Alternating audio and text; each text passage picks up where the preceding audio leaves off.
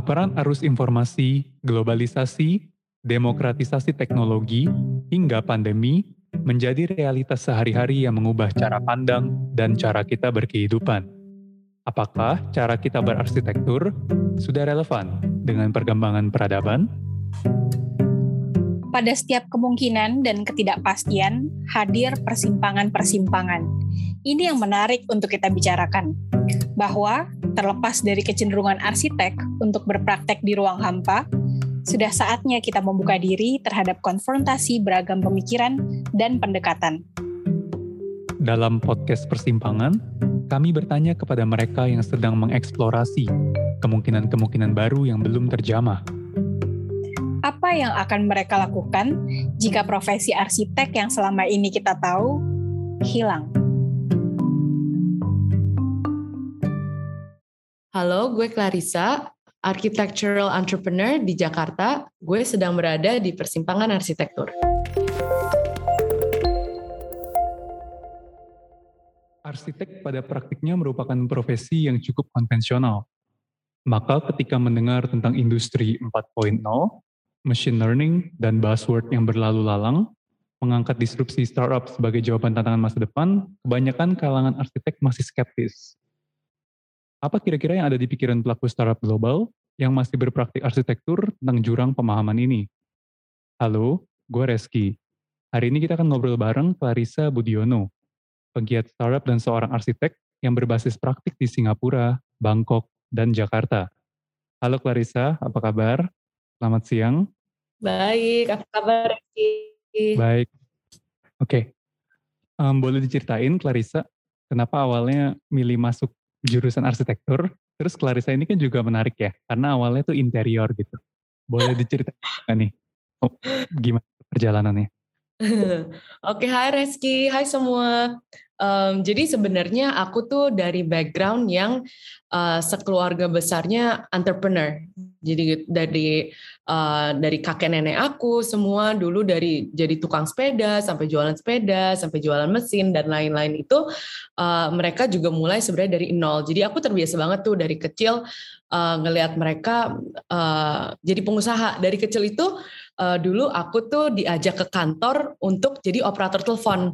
Jadi aku udah diajarin tuh dari kecil uh, untuk customer service selalu disuruh kayak halo dengan kantor ini, um, ini dari mana, mau bicara dengan siapa gitu. Jadi dari kecil itu setiap aku angkat telepon aku dikasih lima ratus perak, aku ingat banget. Jadi makanya semangat banget tuh ikut ke kantor, terus mulai uh, nulis kwitansi dulu, belajar nulis kwitansi waktu udah uh, udah S M P. Jadi dari kecil aku terbiasa banget dengan background yang seperti itu. Cuman uh, waktu aku disuruh memilih um, kuliah apa setelah aku selesai um, di S M A, kebetulan aku punya orang tua juga yang memberikan pilihan. Kan ada orang tua yang ngelihat, Um, kita semua uh, pengusaha udah masuk ekonomi aja atau finance, business and, atau apapun itu kan uh, tapi orang tua aku lumayan terbuka, mereka kasih aku pilihan, mereka bilang ya udah mau ngambil apa, mau ngambil gambar juga boleh gitu, kalau orang tua aku manggilnya gitu, gambar juga boleh, terus aku kayak gambar ya ya udah deh coba deh gitu. Apa akhirnya um, kenapa aku interested dengan bidang ini, karena waktu kita terpikir uh, waktu aku pikir lagi kayak aku kayaknya mau masuk di area gambar ini itu karena aku belajar ngeles gambar, dan di situ uh, guru aku ngajarin tentang space, tentang spatial and experience gitu. Uh, jadi kita banyak gambar tentang um, ruangan, apakah uh, dan dia dulu aku ingat banget aku diajarinnya itu gambar selalu ada skalanya, jadi ada orangnya atau ada kucing atau ada anjing, jadi aku bisa ngerasain ruangan itu seperti apa.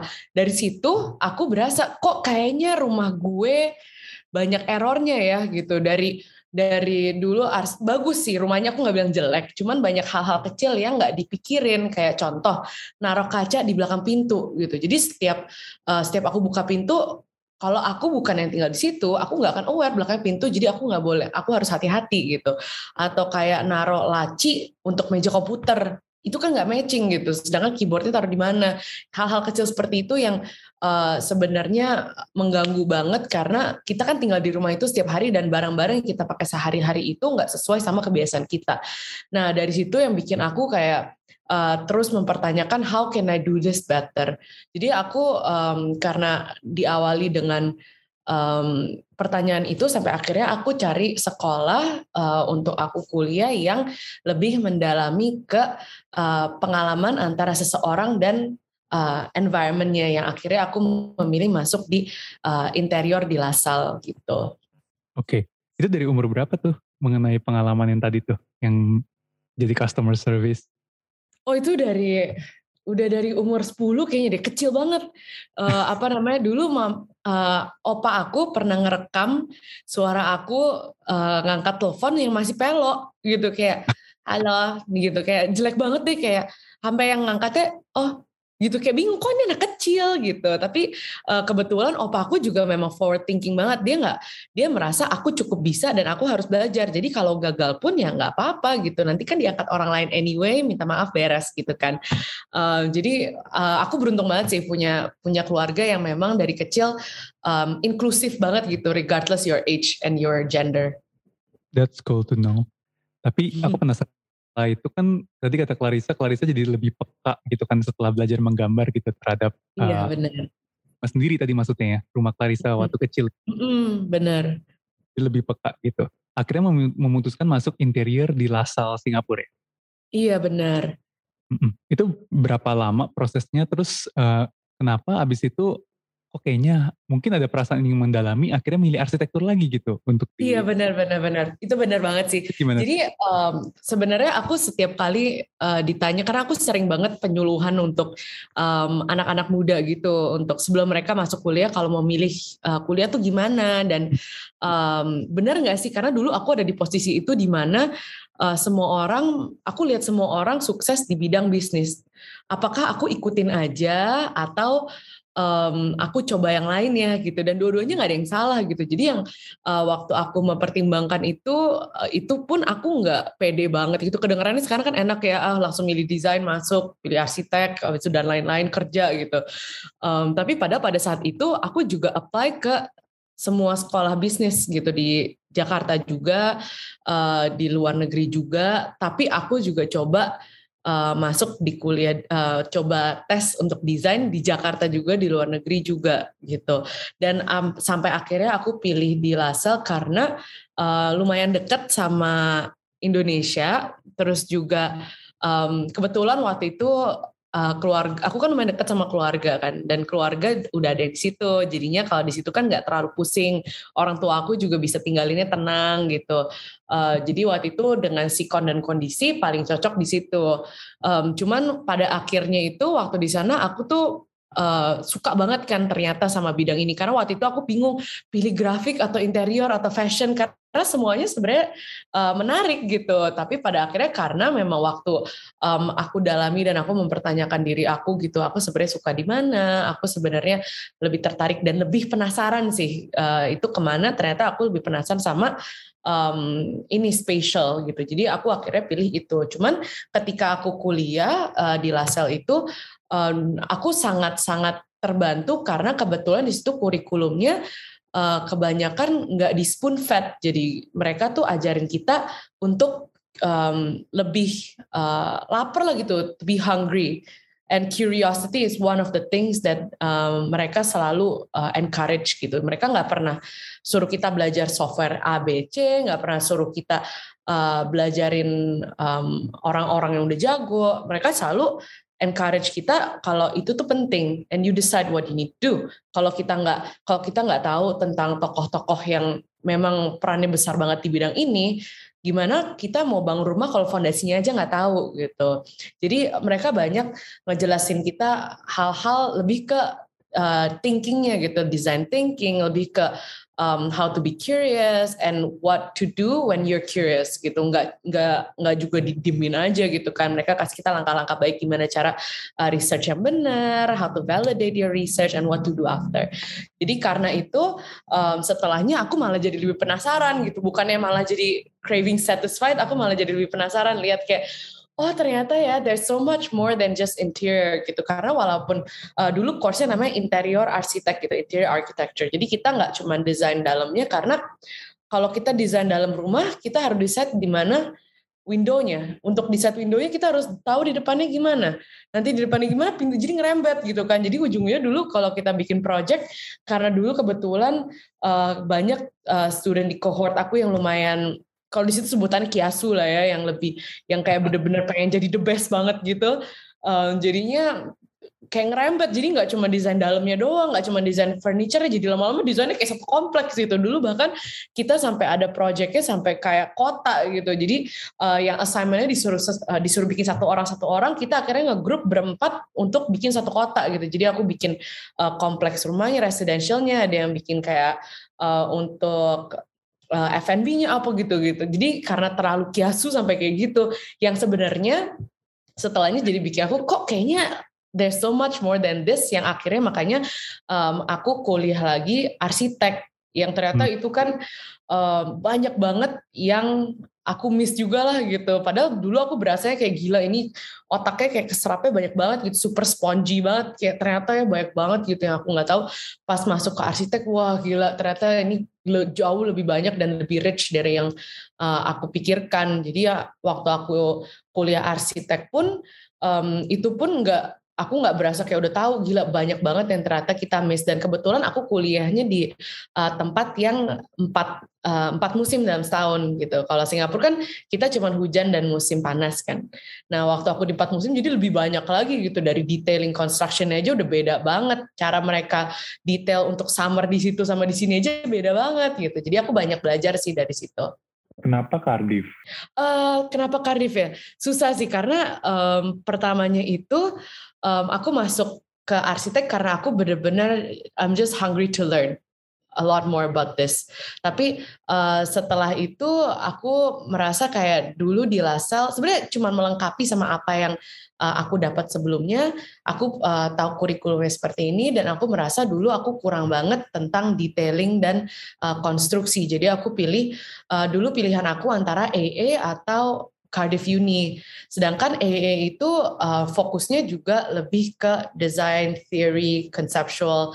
Uh, dan aku lebih pengen mendalami yang um, construction and detailing. Jadi aku pilih ke Cardiff University gitu. Tapi waktu apply sih sebenarnya apply ke dua-duanya, keterima dua-duanya, sampai akhirnya kita yang pilih gitu kalau di situ. Kalau kita kan biasanya di sini uh, kita kita apply ke yang kita mau, terus kita pilih. Kalau di situ enggak, dari awal apply. Kalau di U K harus udah pilih tiga university dan itu doang yang kita fokusin gitu. I see. Nah, aku tertarik sama ini nih. Kan uh, tadi udah pilih interior architect di architecture, mm-hmm. terus uh, ambil di Cardiff arsitek lagi kan? Iya benar. Uh, berapa tahun? Berarti dua tahun bachelornya, karena itu terusan. Iya, iya benar. Itu uh, kan ada gap nih sebelum akhirnya kita ngomongin nanti kerjanya Clarissa di startup ya. Iya. Berarti uh, nih lulus dua ribu enam belas, uh, baru masuk di startup dua ribu delapan belas gitu kan. Iya. Dua tahun isi dengan apa? Apakah bekerja dengan uh, perusahaan arsitek atau interior gitu atau oh, gimana? Okay. Jadi kalau untuk tadi kan kita udah banyak, aku udah banyak share tentang um, academic, my yes. academic life gitu kan. Tapi kalau untuk career, aku kebetulan ini sih, aku selalu thank God aku dipertemukan sama orang-orang yang baik lah gitu, yang benar-benar support karir aku juga. Dari aku di LaSalle sebelum lulus aku udah dapat kerjaan gitu. Jadi uh, sambil kuliah aku dulu pernah jadi decorator juga untuk event gitu. Um, itu sambil kuliah. Tapi uh, waktu sebelum lulus kebetulan um, head of interiornya ajakin aku sama temen aku untuk bikin company sama dia. Jadi kita dari uh, waktu last year-nya kita di situ, kita udah mulai banyak kerjain proyek-proyek di Singapura.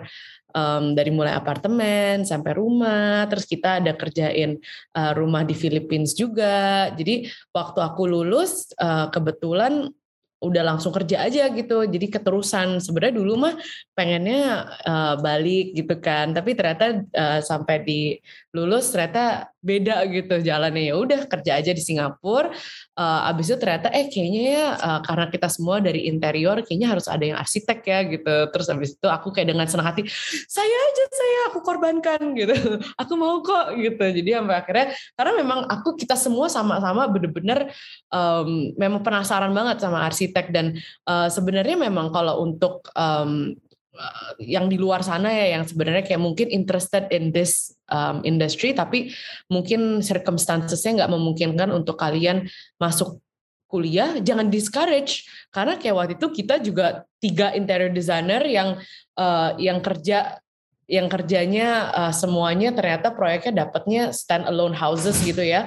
Um, tapi ternyata kita bisa juga gitu uh, ngelakuin walaupun nggak mungkin nggak semahir sama orang-orang yang udah uh, kuliah arsitek udah berpengalaman, tapi kita banyak ambil course online, kita banyak uh, berkomunitas sama orang-orang yang uh, memang lulus dari arsitek, uh, itu juga bisa gitu, jadi nggak usah discourage. Tapi waktu itu uh, karena kita semua sangat-sangat pengen um, masuk arsitek, jadilah aku duluan uh, ambil arsitek. Nah tapi waktu aku kuliah arsitek juga, aku pun um, sambil kerja di Singapura, jadi sibuk banget dulu, kayak nggak ada tuh kalau ternyata kalau uh, student di Eropa tuh kayak Uh, abis abis kuliah malamnya kayak pergi ke bar gitu, keren banget gitu. Tapi aku kayak anak Asia yang culun di kos-kosan, abis itu kalau udah saya kuliah nggak habis main, soalnya aku masih ada kerjaan guys gitu, kayak kayak mereka lihatnya kayak ini orang kok aneh banget gitu. Sampai akhirnya uh, dulu bahkan waktu aku baru masuk aku jarang bersosialisasi karena emang nggak ada waktu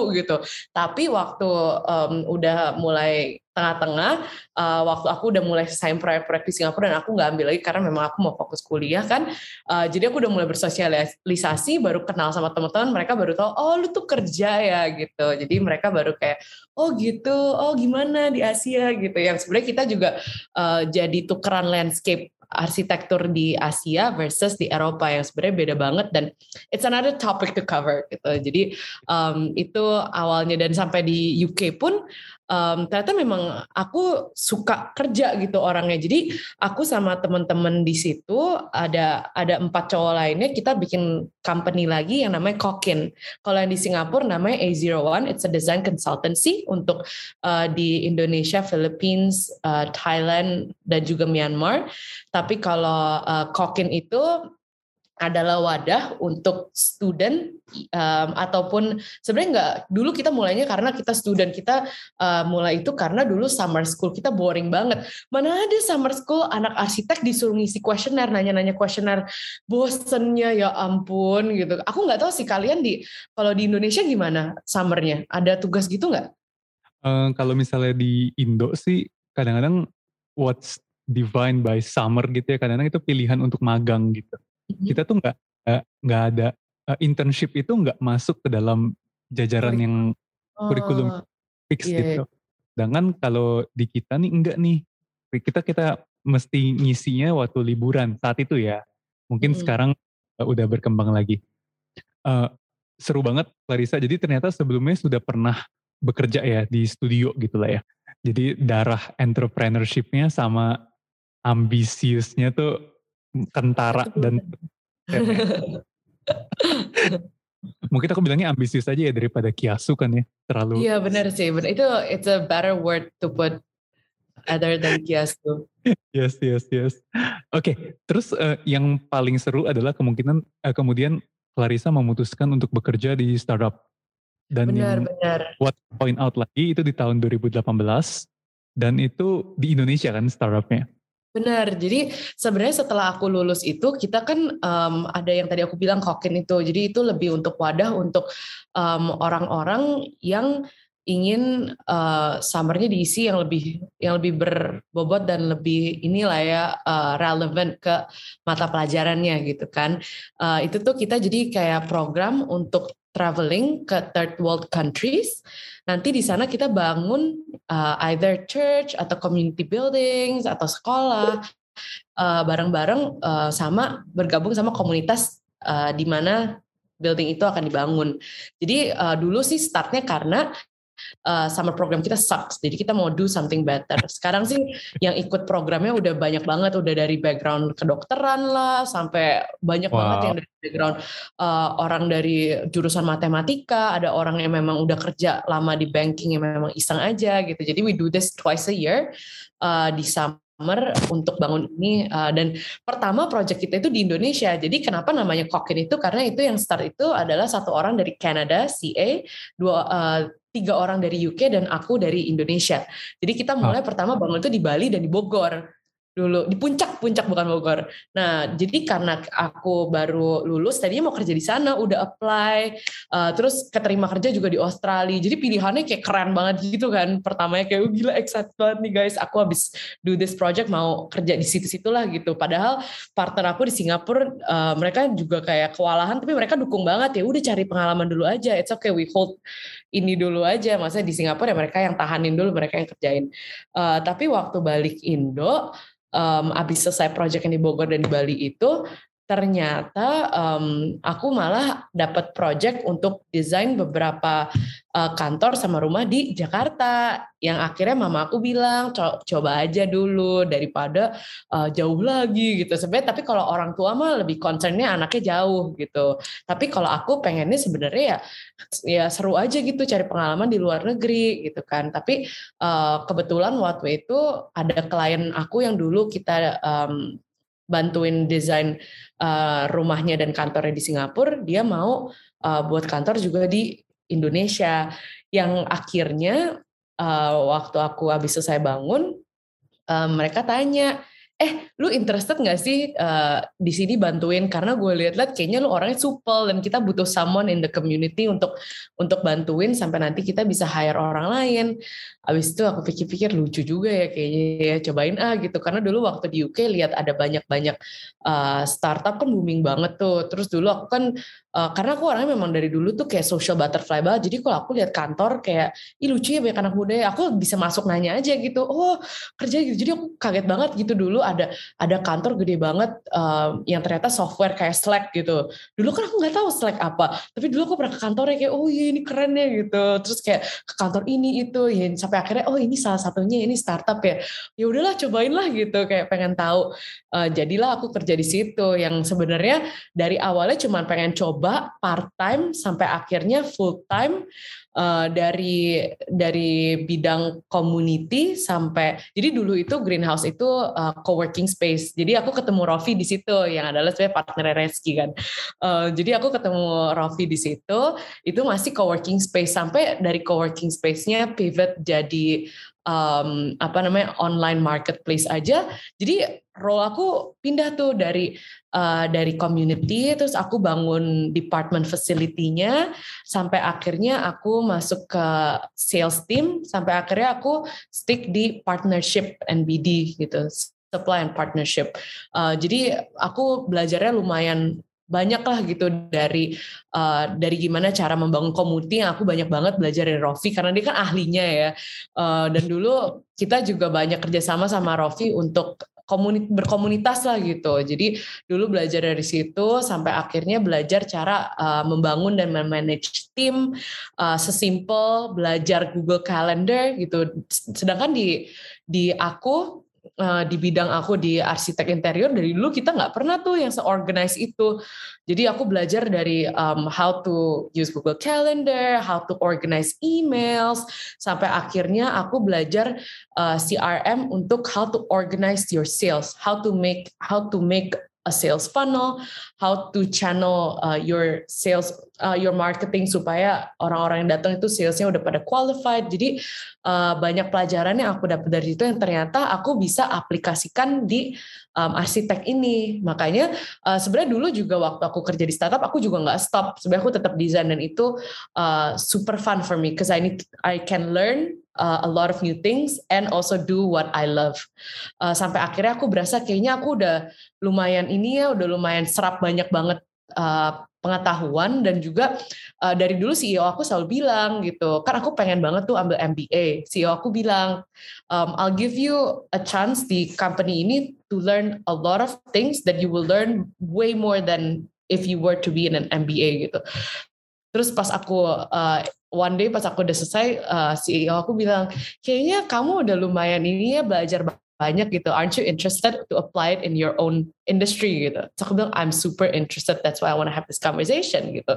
Sampai akhirnya kita have a conversation about um, kalau aku leave gimana, kalau misalnya aku leave, uh, dan dia juga kasih aku arahan gitu, kalau leave ya uh, don't, kayak jangan tinggalin semua yang udah dipelajari gitu, apply it. Terus dia tanya, emang kalau kamu mau leave uh, mau ngapain, dibilang gitu. Karena kalau misalnya lu mau leave terus kerja di startup lain, gue nggak kasih lah, ngapain lu kalau mau leave you better do something better than this lah gitu. So, kayak aku iyalah gitu, aku juga kayak seneng lah punya. Jadi just so you know, I was very lucky, I was part of a team that is very Uh, supportive and encouraging. Uh, jadi ketika aku mau decide to do something yang lain yang aku kayaknya suka pun dia sangat uh, supportive gitu. Dan aku bilang aku pengen banget nih apply apa yang aku belajar di sini di um, industri aku. Karena industri aku tuh kuno banget, and this is not a bad thing ya. Dan ini juga bukan karena uh, bukan karena nggak ada yang inovatif gitu, karena banyak gitu. Tapi mungkin karena tidak di negara yang kita tempatin masih terbatas, uh, dan juga um, untuk untuk di bidang kita, untuk uh, kayak startup kan cepet banget gitu ya evolusinya. Di bidang kita itu bikin satu rumah aja udah satu tahun dua tahun gitu, dan untuk kita jadi arsitek aja sekolahnya udah berapa lama, kerjanya berapa lama, untuk kita bangun sepuluh rumah aja udah berapa lama gitu. Jadi aku jadi terkenalnya bisa berapa lama gitu. Dan kalau kita kita lihat dari presiden-presiden arsitek yang udah tetua kita gitu lah, yang udah keren-keren ya, mereka kan terkenal banget mendunia setelah mereka meninggal gitu. And I keep questioning gitu, do I want to be like that? Jadi sampai akhirnya kayak aku pikir ya ini udah bener-bener path yang benar gitu, karena my passion is in between architecture and also um, ini entrepreneurship. Dan sampai akhirnya uh, aku decide untuk um, keluar, dan aku mau keluar untuk um, revolutionize, it's too big of a word, tapi I want to bring um, an impact atau a change di arsitektur gitu. Okay. Um, sebelum kita ngomongin what to revolutionize gitu ya, atau what to change mm-hmm. gitu, mungkin kita go back a little bit slower gitu ya. Kayak aku pengen tanya pertanyaan ini mencangkup dua per, dua pertanyaan sebetulnya sih. Jadi kayak what's your takeaway from working in the startup ecosystem, and from what your experience, what's missing in architecture practice? Ini lebih kayak apa observasinya Clarissa? And you still juggling two things gitu kan? You're still juggling two things. Terus uh, artinya ada ada ada komparasi gitu kan? Nah, what's missing sih sebetulnya dari praktik arsitektur ataupun interior gitu? Iya, jadi uh, dulu waktu se- waktu aku masuk startup itu kan karena aku merasa kayak aduh kalau arsitek doang kayaknya terkenalnya lama, such a selfish reason gitu. Tapi waktu setelah itu aku merasa uh, karena aku banyak terbuka juga dari kerja di startup, aku berasa di arsitek ini um, banyak yang bisa lebih baik gitu. Contohnya adalah um, di jadi ada beberapa lah ya, tapi yang mainly itu menurut aku uh, yang missing itu adalah efficiency.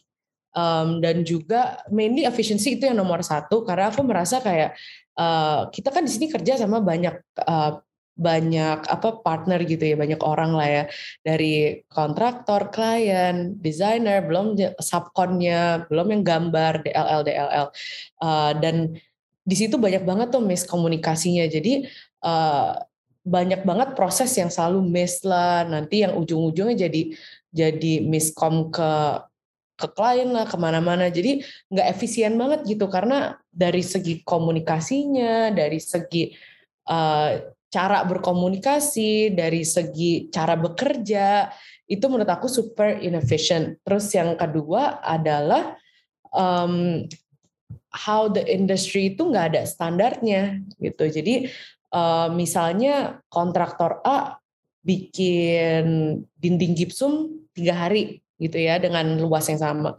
Kontraktor B bisa lima hari.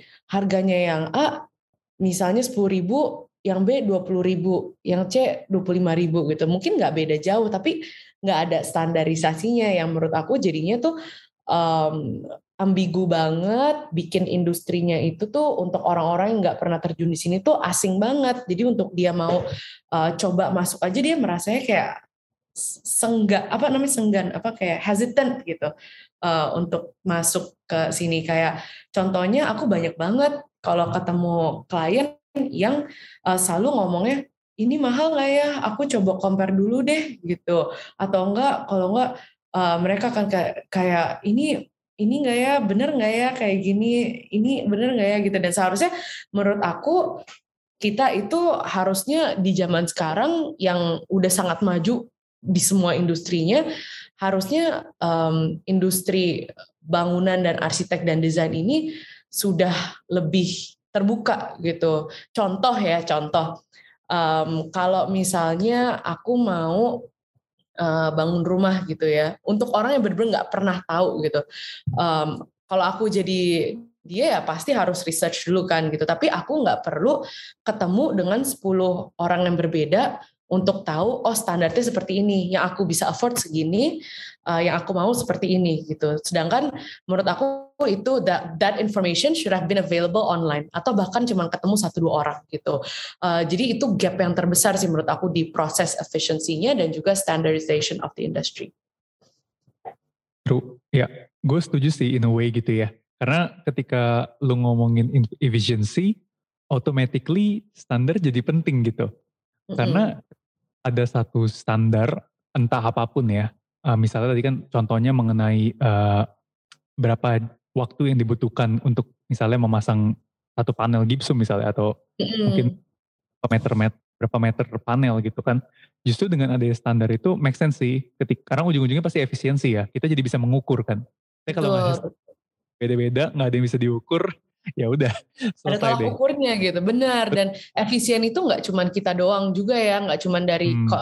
konsultasi desainnya, itu juga uh, dari konstruksinya. Karena kita kalau cuman gambar di otak, ide nggak dieksekusi sama aja gitu. Jadi sebenarnya uh, konstruksi itu, pembangunan itu just as important as the design gitu. Makanya kenapa efisiensinya juga nggak cuman di desain aja gitu, ada juga yang lebih penting gitu. Oke. Okay. I guess that should be your main mission. Yes, correct. To focus on architecture gitu kan. Oke, okay, um, ya lalu setelah mungkin sekitar dua sampai empat tahun di ekosistem startup gitu ya, di Greenhouse, uh, kemudian memutuskan untuk fokus di kantor arsitek lagi gitu kan. Uh, ini masuk ke inti pembicaraan gitu. Sebenarnya apa sih yang sedang dilakukan Clarissa di A nol satu? Tentu pasti mindsetnya beda ya sebelum masuk ke ekosistem startup. You recognize what's missing in the industry gitu kan. Apa yang dilakukan oleh A nol satu sih sekarang? What did, what did you do differently? Ya, jadi sebenarnya untuk A nol satu uh, kita nggak berbeda sih, uh, Reski. Soalnya dari um, aku masih di Singapura sampai ke U K sampai ke Jakarta pun uh, kita nggak pernah stop. Kita selalu uh, tetap uh, consult Um, orang-orang yang memang uh, punya project medium to high class. Jadi kita nggak pernah stop itu. Tapi untuk uh, setelah aku mendalami, atau bukan mendalami sih, setelah aku um, ikut dunia startup dengan dengan visi dan misi yang baru gitu, dengan pikiran yang uh, aku yang baru itu, um, jadi aku lebih uh, eksplorasi new ways of designing and construction gitu. Tapi uh, not in any way kita mau merubah A nol satu, karena itu it works as it is. It it serves a different target market. Itu untuk target market uh, medium to high. Uh, sedangkan yang aku lakukan sekarang ini kita lagi explore untuk market um, medium to medium low and medium high gitu. Jadi um, ini dan ini purely target market. Ini kayak bocoran lah ya sebelum kita ke uh, topiknya. Tapi ini yang aku lagi explore itu untuk target marketnya yang benar-benar um, masih niche banget nih, masih uh, untuk anak muda yang baru nikah uh, dan anak-anak muda yang pengusaha yang mungkin mau mulai-mulai cicil rumah gitu, atau yang uh, baru mau punya usaha F and B gitu. Jadi uh, ini lebih ke kelasnya menengah-menengah ke bawah gitu. Aku mau diceritain dong soal uh, yang tadi, what did you do differently tadi? Ya, yeah. Jadi um, ini pertama kalinya banget aku rilis namanya, aku rilis um, ini what I'm gonna do or what I have been doing for the past like three to four months. Uh, jadi namanya itu You Design. Kenapa namanya You Design gitu? Karena Um, again, my goal is to make the industry a little bit, a little bit more efficient. For now, I have a different, I have a different vision for what it should be or it will be in the next two years, atau three years even. Tapi untuk sekarang, I want to make it easy for you to be able to acquire a design consultancy, make it affordable and more efficient from your end. Uh, and afterwards, setelah selesai design consultancy-nya untuk kalian renov atau bangun, uh, I wanna be able to help you, gitu. Jadi um, ini itu yang yang berbeda dari biro-biro jasa yang biasanya kalian lihat gitu. Ini itu virtual based, gitu. Jadi um, one of the things that I learned dari um, industri aku dan dari pandemik ini adalah ternyata kerjaan aku itu aku nggak perlu nggak perlu ketemu klien face to face setiap minggu. Aku nggak perlu nggak uh, perlu duduk meeting sama mereka selama dua tiga jam. Uh, ternyata kalau kita virtual juga ada cukup. Obviously nggak uh, selalu virtual karena at some point kita bisa ketemu. Tapi uh, ternyata setelah aku lakuin um, ternyata bisa banget gitu. Jadi yang membedakan ini dengan biro jasa kalian yang Uh, sebelumnya itu yang biasanya kalian lihat yang konvensional adalah ini uh, purely virtual based and it's on a subscription basis. Kenapa? Karena uh, what I realize is uh, di design consultancy itu time is your currency gitu. I mean also uh, the designer's brain is your currency, tapi time with them is the currency gitu. Jadi um, virtual dan subscription based, uh, jadi itu adalah yang membedakan dengan konvensional uh, biro jasa. Lalu um, ini itu juga kita um, kita itu tuh sistemnya sebenarnya kenapa subscription itu karena kita uh, on the clock gitu, kayak kayak lawyer yang dibayarnya per jam. Jadi um, kalau kita ini kita ada subscriptionnya per bulan untuk sepuluh jam bersama expert face to face.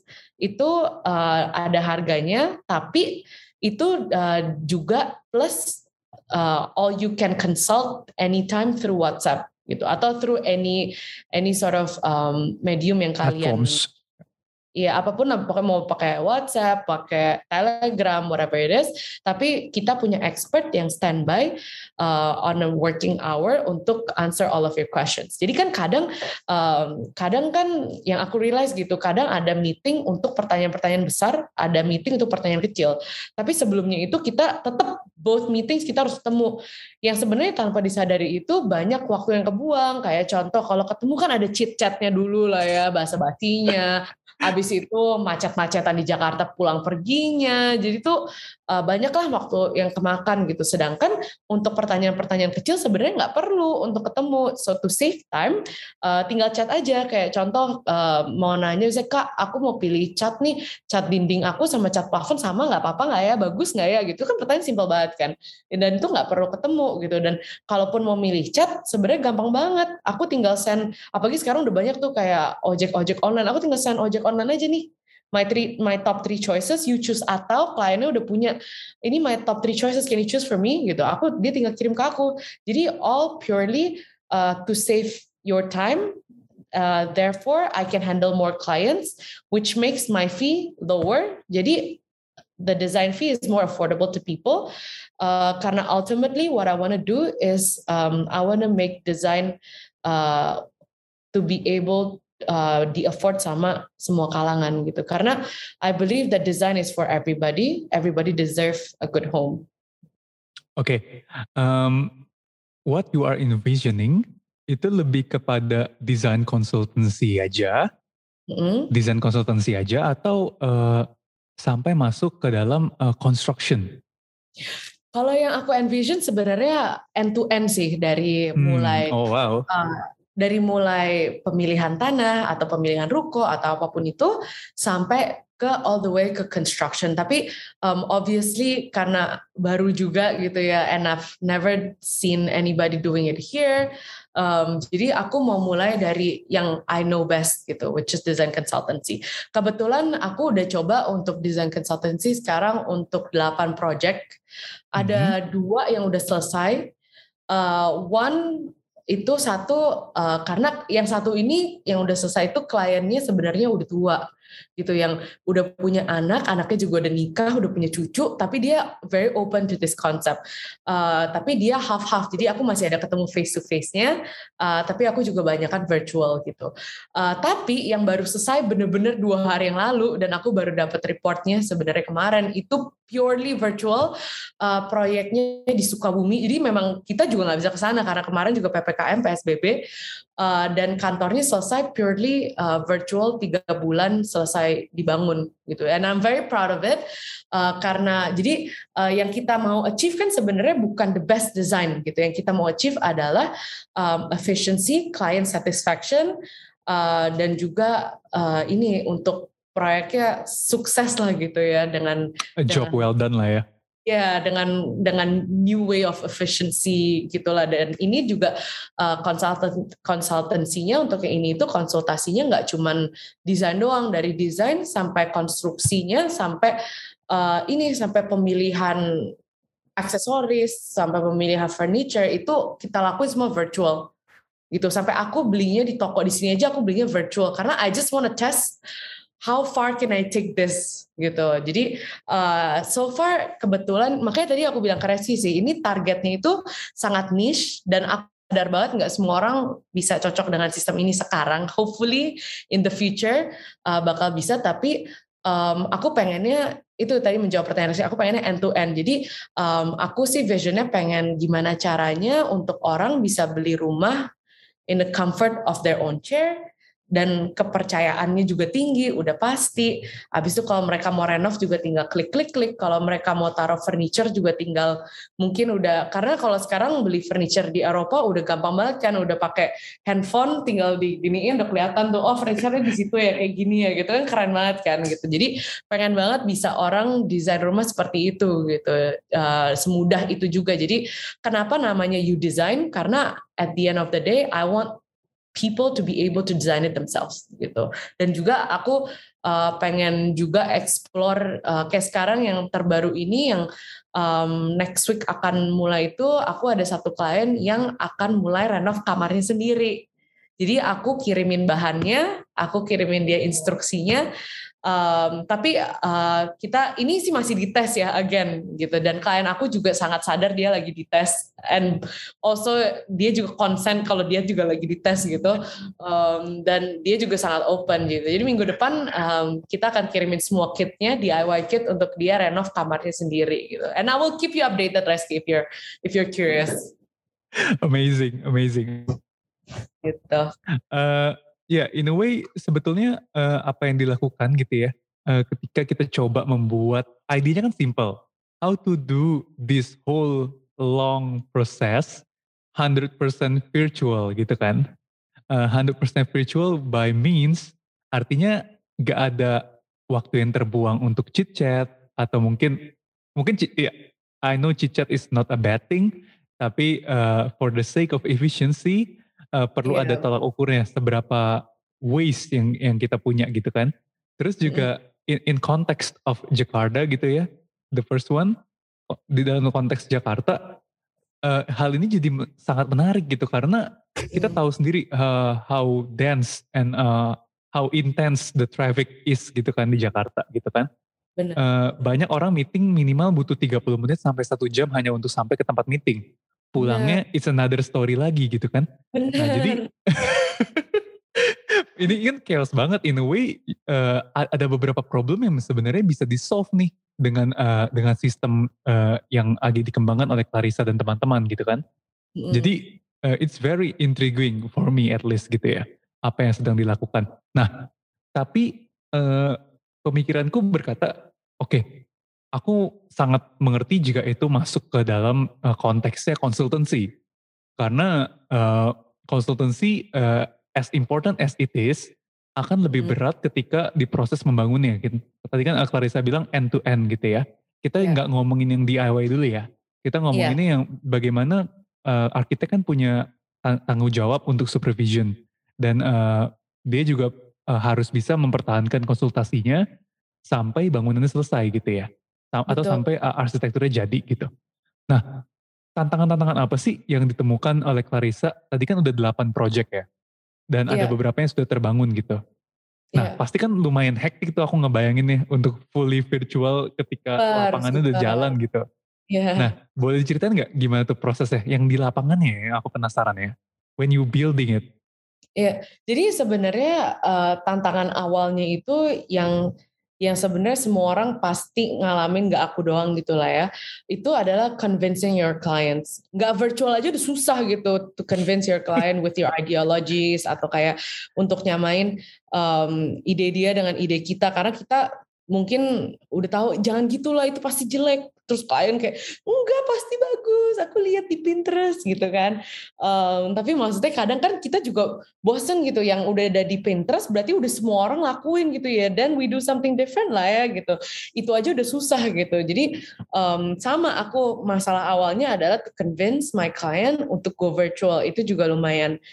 That's why it's not for everybody gitu. Dan ini nggak untuk, um, nggak nggak mudah untuk Uh, bahkan anak muda mau terima gitu. Tapi um, kalau untuk pendengar-pendengar di sini, kalau memang ada yang interested, feel free to contact me. Tapi uh, ini kenapa juga kita awalnya uh, mulai ini, karena aku banyak banget klien yang kayak, ya kak ternyata mahal ya gitu, mau punya desainer tuh mahal, nggak jadi deh, aku ambil yang lain aja. Sedangkan aku selalu encourage klien aku, lihat dulu kerjaannya, yang kamu suka yang mana gitu, baru nanti kita bicarain uh, fee-nya. Karena sayang banget kalau sebenarnya suka sama yang A, tapi sebenarnya masuk budgetnya sama desainer yang B. Itu kan rumah untuk dipakai um, lama gitu, nggak untuk dipakai cuma satu dua tahun kan. Makanya akhirnya um, keluarlah konsep ini gitu. Tapi masalah awalnya adalah to convince a client. Tapi typically kalau mereka udah lihat harganya, mereka seneng sih. Soalnya aku kan, karena I can fit more people into my schedule, which means um, fee aku bisa lebih rendah gitu. Dan aku juga ngerjainnya kan gak sendiri, ada orang lain juga. Cuman um, itu sih yang challenge pertamanya kalau itu. Tapi challenge keduanya kalau internal adalah uh, standarisasi service kita gitu. Karena dan sekarang ini aku kan uh, masih kita masih timnya masih kecil untuk ini kan, uh, karena klien kita juga masih kecil, and I'm very open gitu. Aku open banget untuk cerita ke Reski karena kita masih kecil banget, aku nggak malu sama sekali. Jadi kita nggak butuh tim yang banyak-banyak. Kita paling kita di sini juga sekarang masih berdua, kadang bertiga. Kalau aku butuh yang orang ketiga, freelancer aja. Tapi uh, ini waktu yang baik untuk aku figure out Uh, standarisasinya S L A aku gitu. Jadi how to train my designers, what is my okay and my not okay gitu. Jadi uh, di situ aku masih explore explore di situ dan masih uh, mencari jawabannya sih gitu. Dan, tapi itu tantangan aku yang kedua, untuk make sure uh, mau, karena kan ujung-ujungnya uh, my vision is so that this can be replicated banyak-banyak-banyak gitu kan, dan standar itu kan penting. Jadi itu my my other most important challenge yang aku mau tackle. Uh, yang ketiga itu adalah um, mem- memanage banyak partinya itu. Jadi cara berkomunikasi sama klien versus berkomunikasi sama kontraktor atau komunikasi sama tukang. Uh, karena ada juga klien aku yang langsung ngambil tukang, nggak lewat mandor gitu. Jadi itu beda banget.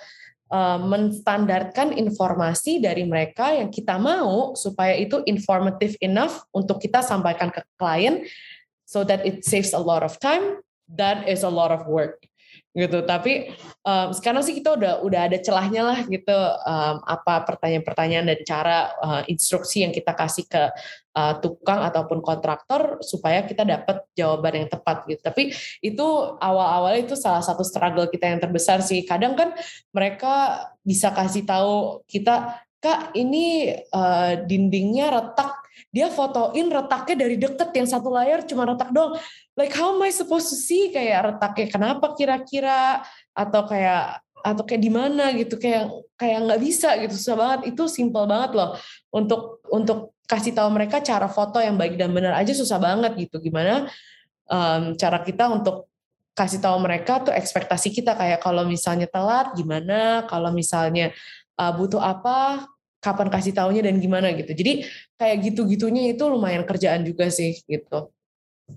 Ya, yeah, uh, I reckon sih itu bakal susah banget karena yeah. One of the hardest part uh, di arsitektur gitu ya, atau mungkin uh, di contracting, contracting juga ya gitu ya. Mungkin ketika ngebangun adalah S D M-nya gitu ya. Bagaimana cara manage S D M-nya gitu. Yeah. Uh, I mean uh, sumber daya manusianya gitu. Uh, mungkin nanti salah satunya ada tukang gitu kan, yang otomatis akan terus ngobrol terus gitu ya sama Betul. Kita gitu. Tapi Betul. Berarti uh, prosesnya itu akan bolak-balik terus dong, feedback-feedback terus, itu semua uh, one hundred percent virtual berarti ya, uh, virtual, by, by any means. Iya, untuk sekarang sih kita masih manual banget. Cuman kan um, setiap kali aku lelah capek untuk untuk kerja ini, karena ini jadi lebih banyak kerjaan daripada kalau aku hmm.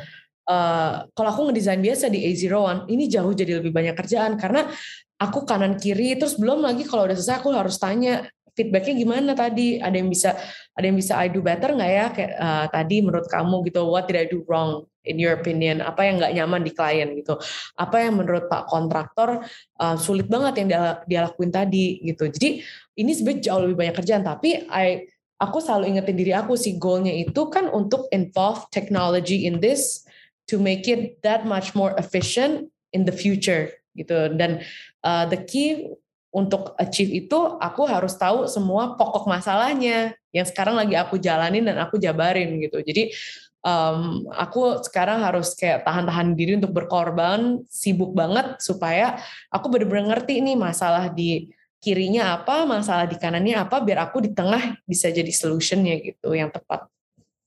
Ya, ini luar biasa sih sebetulnya, uh, potensi untuk scalingnya luar biasa ya. Uh, apalagi kita tahu uh, Indonesia cukup luas ya, kalau kita ngomongin Indonesia aja nih. Karena kan kalau misalnya nanti mau scaling up keluar, pasti nanti ada masalah constraint yang lain seperti language dan segala macam. Oh, aduh pusing deh. Jadi kita yeah. uh, tapi tapi ini initiation. Ya, initiation yang sangat menarik menurut gue ya. Karena apalagi ketika kita bisa, aku setuju banget tadi ada tantangan yang pertama adalah to convince our client gitu, mau nggak uh, one hundred percent virtual gitu, karena dan yeah. dan kalau di sini ya, ini mungkin uh, yang gue rasain sebagai praktisi juga gitu. Um, kadang-kadang klien tuh gak mau ditinggal gitu, in a way gitu ya, tanda kutip gitu. Benar, benar, benar. Jadi so, seolah-olah kita uh, lupa, bukan lupa sih, atau mungkin jadwal korespondensi kita berbeda gitu sama klien gitu kan, sama jadwal in-house kita gitu.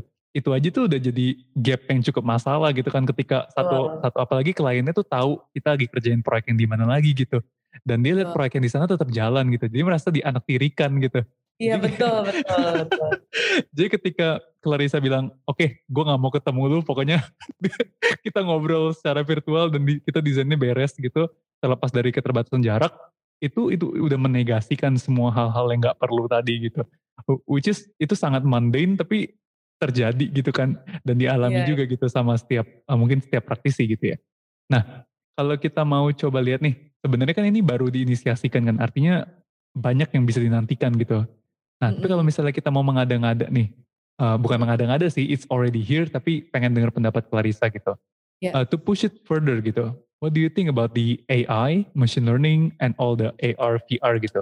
Gimana dia bisa apply ke architecture industry? Karena sebetulnya, tapi aku pengen nanyanya particular ke uh, V C-nya Clarissa ya. Yeah. Karena sebetulnya yeah. uh, kalau di kita lihat sekarang terbatas dengan aplikasi aja. Contohnya uh, SketchUp, you got the Uh, A R, uh, V R gitu ya, jadi bisa langsung ngeset di lapangan nih kayak gimana. Uh, untuk A I sendiri juga, uh, ya kita nggak tahu, uh, kemarin itu udah ada berita mengenai B I G sama U N Studio, kalau nggak salah, uh, bikin satu platform bersama gitu ya, untuk untuk untuk hal yang mirip sebetulnya, uh, how to communicate things better gitu, dengan adanya keterbatasan jarak. In a way memakai teknologi sebagai jembatan lah ya, dari yeah. dari dari keterbatasan jarak. Nah, Uh, jadi uh, apa nih yang bisa dilakukan oleh Clarissa, atau apa yang divisikan Clarissa terhadap uh, semua buzzword ini gitu? All, all these true things will come true in a, mungkin faster than we expected gitu kan? Ya, yeah, ya. Yeah. Aku sih bukan expert di A R, V R, et cetera, et cetera ya. Cuman um, what I what I envision gitu ya, untuk di industri kita apalagi gitu ya.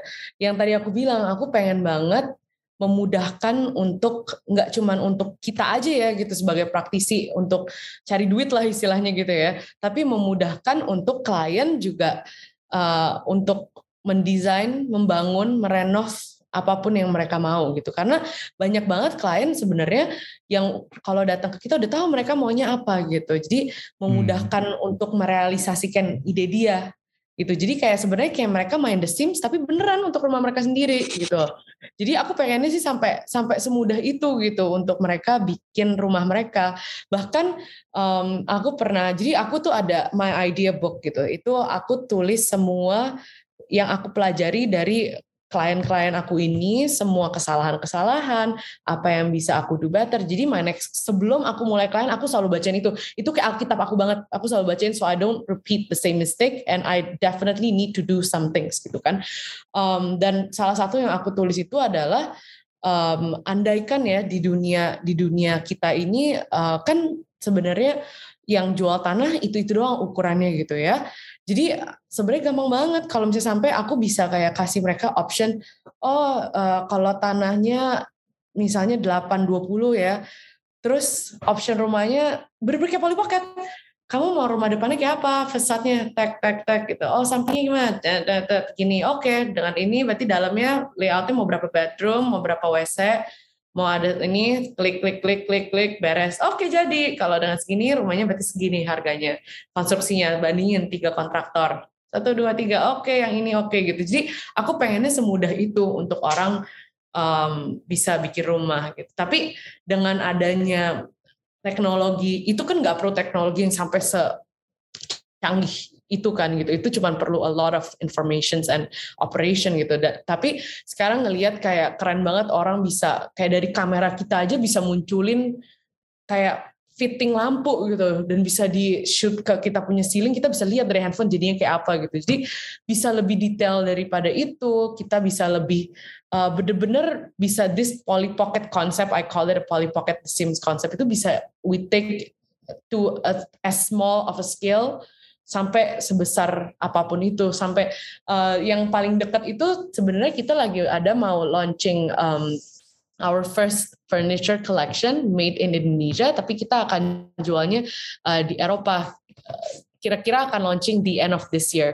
Uh, dan kita lagi mikir, sekarang kan susah banget kan kirim furniture um, ke Eropa gitu, karena kita kan udah ada showroomnya di situ, kita otomatis mau kirim beberapa dong, tapi karena susah, uh, kita bahkan udah coba kirim dari tiga bulan lalu, masih belum nih, masih belum bisa, sampai detik ini juga masih belum bisa gitu, yang sebenarnya planningnya harusnya tuh udah awal bulan ini kirimnya, sampai akhirnya udah dipending jadi tengah bulan depan.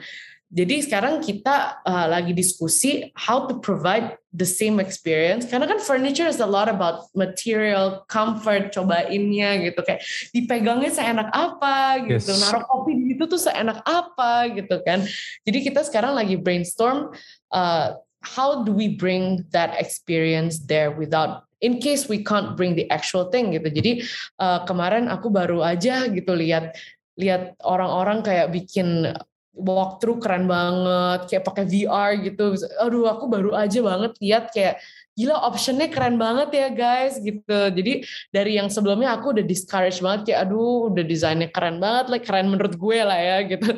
Kayak udah keren banget, udah udah susah-susah, taunya nggak bisa dibawa ke sana. Eh ternyata ada ya gitu banyak cara untuk um, kasih lihat itu ke orang-orang dengan cara yang lebih kreatif gitu. Jadi menurut aku uh, banyak banget sih cara ini bisa dipakai untuk disrupt our industry supaya jadi lebih efficient and affordable gitu. Ya, um, soalnya yang gue berasa ya, ketika kita mm-hmm. lagi ngobrol soal ini ya, khususnya kita ketika kita tadi ngobrol soal project uh, You Design-nya Clarissa dan teman-teman gitu, gue tuh berasa kita lagi ngomongin arsitektur, tapi nggak cuma melulu ngomongin outputnya gitu, ngomongin outputnya, mm-hmm. maksudnya in a way desainnya aja gitu, yang kadang-kadang tuh sering banget jadi diskurs juga kan, uh, yeah. malah kadang-kadang lebih sering jadi diskurs mengenai desain, what's good design and bla bla bla gitu yeah. ya. Tapi hari ini aku berasa kita ngobrol fokusnya tuh justru malah uh, how we do architecture ya. Uh, g- gimana yeah. nih cara ngelakuin architecture as a service gitu. Yes, yang correct. Mana itu, ya, yang mana itu mungkin jauh lebih esensial ketimbang ngomongin desain. Karena desain itu very preference based.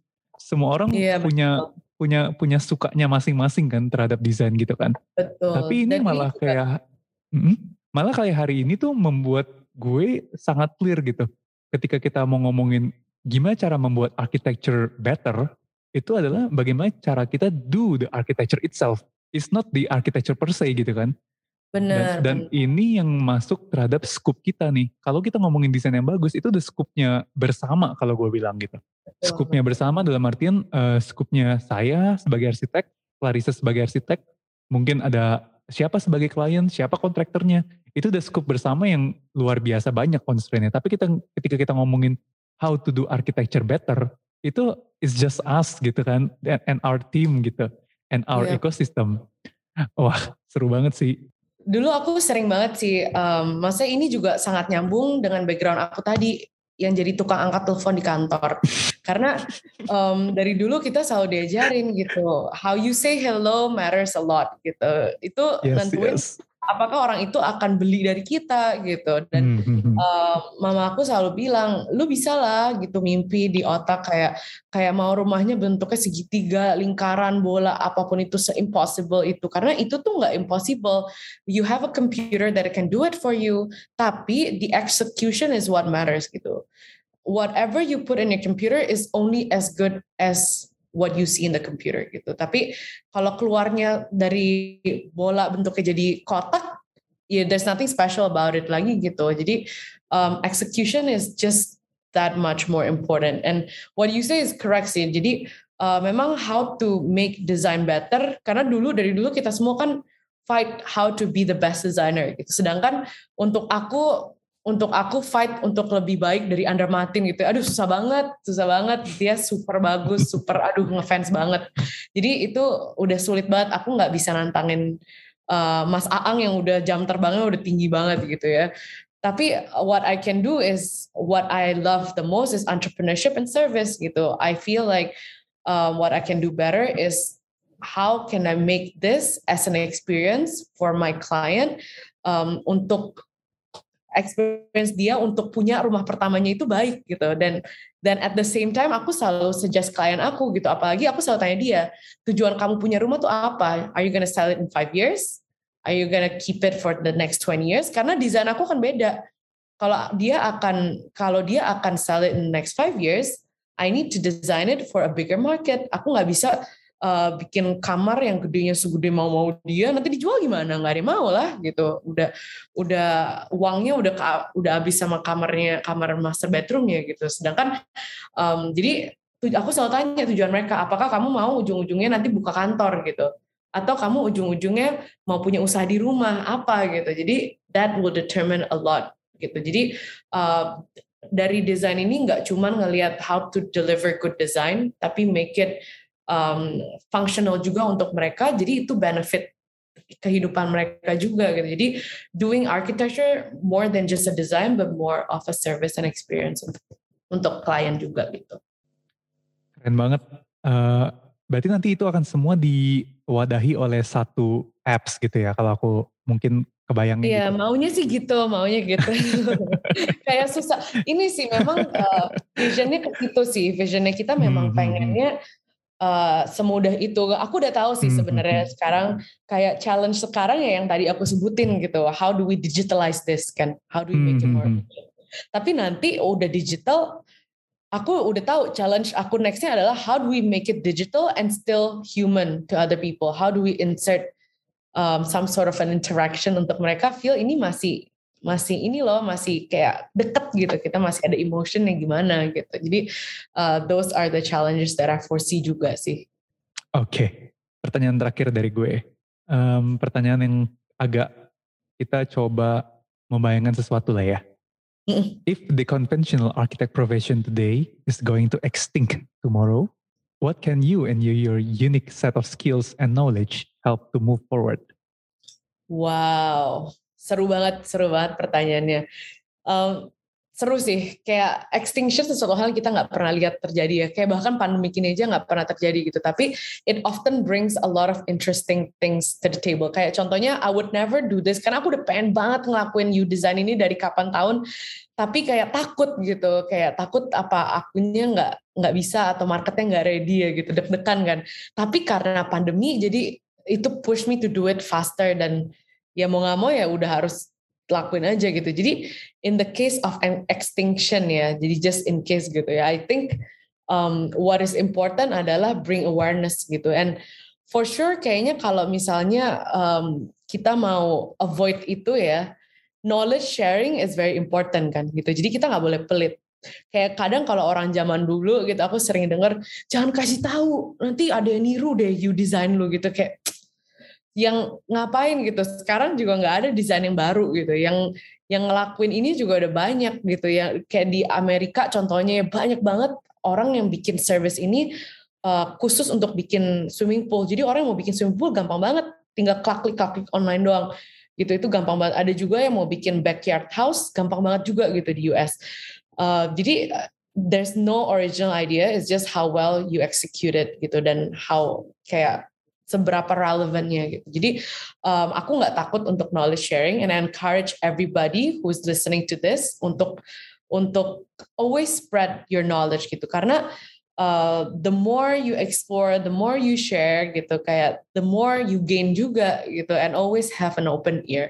Yang kedua itu um, collaborate sih, jangan takut untuk um, kolaborasi dengan um, bidang lain juga gitu, nggak selamanya kita kan harus di kita-kita aja gitu kan. Jadi uh, contohnya kayak aku coba kolaborasi dengan startup, it brings me where I am now, which I'm glad about it. Pertamanya bahkan aku sempat kayak nggak pede gitu, apa gue aneh banget ya, kok gue kayak kayak gimana ya, kok beda ya, kok aku nggak se-interest ini sama sama desain dan gambar itu tuh nggak sampai kayak gini banget gitu, aku lebih suka kayak yang lain gitu. Eh ternyata um, I have my own vertical gitu. Jadi don't be afraid to collaborate and And also give chance kepada orang-orang lain gitu. Kadang kan kita lihat kayak, ah ini orang baru enggak ah gitu. Padahal enggak, sebenarnya banyak orang baru. Aku senang banget kerja sama student karena a lot of them has fresh mind yang tinggal diasah aja gitu. Jadi don't be afraid to collaborate aja sih. Yang ketiga itu yang menurut aku terpenting dan enggak boleh banget untuk dilewati sama semua orang itu adalah to stay relevant. The reason why there is extinction karena udah nggak relevant lagi gitu. Jadi selama kita uh, relevant, applying our skill itu um, di uh, in this part of the world yang selalu berubah itu, menurut aku nggak akan pernah extinct sih, karena um, kita harus normalize change gitu, dan kita itu harus adapt to change and we have to bring something new to the table. Jadi uh, kenapa menurut aku kita harus stay relevant itu karena nggak ada tuh, kita nggak mungkin selamanya selamanya kita gambar pakai pensil gitu. I'm not against it. Aku lihat ada Pak Dodo masih gambar pakai pen, keren banget, pakai Copic masih keren banget. I'm not against it. Trust me, I still do my fair share of hand drawing. Tapi kalau ada yang lebih cepat, kalau kita lagi butuh yang lebih cepat, kenapa enggak gitu? Dan um, itu menurut aku penting banget sih. Karena yang yang konstan itu kan sebetulnya yang berubah terus itu adalah perubahan itu sendiri kan, yang nggak pernah berubah. Jadi, oke, okay, interesting answers, uh, a bit practical, tapi not as mengawang-awang yang aku pengen. Oh gitu ya. Tapi, in a way, thank you banget, Clarissa, udah mau diajak ngobrol-ngobrol hari ini bareng gue. Um, very intriguing sekali lagi. Kita bisa panjangin ini sampai nggak tahu sepanjang apa, aku banyak banget sebenarnya hal yang bikin penasaran.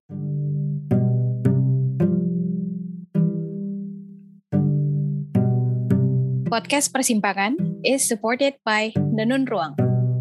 Nenun Ruang is an educational hub that celebrates the richness and diverse culture and context. It aims to reach out, collaborate, discuss, and disseminate knowledge, skills, and discourses for progressive and creative architectural design education in Indonesia.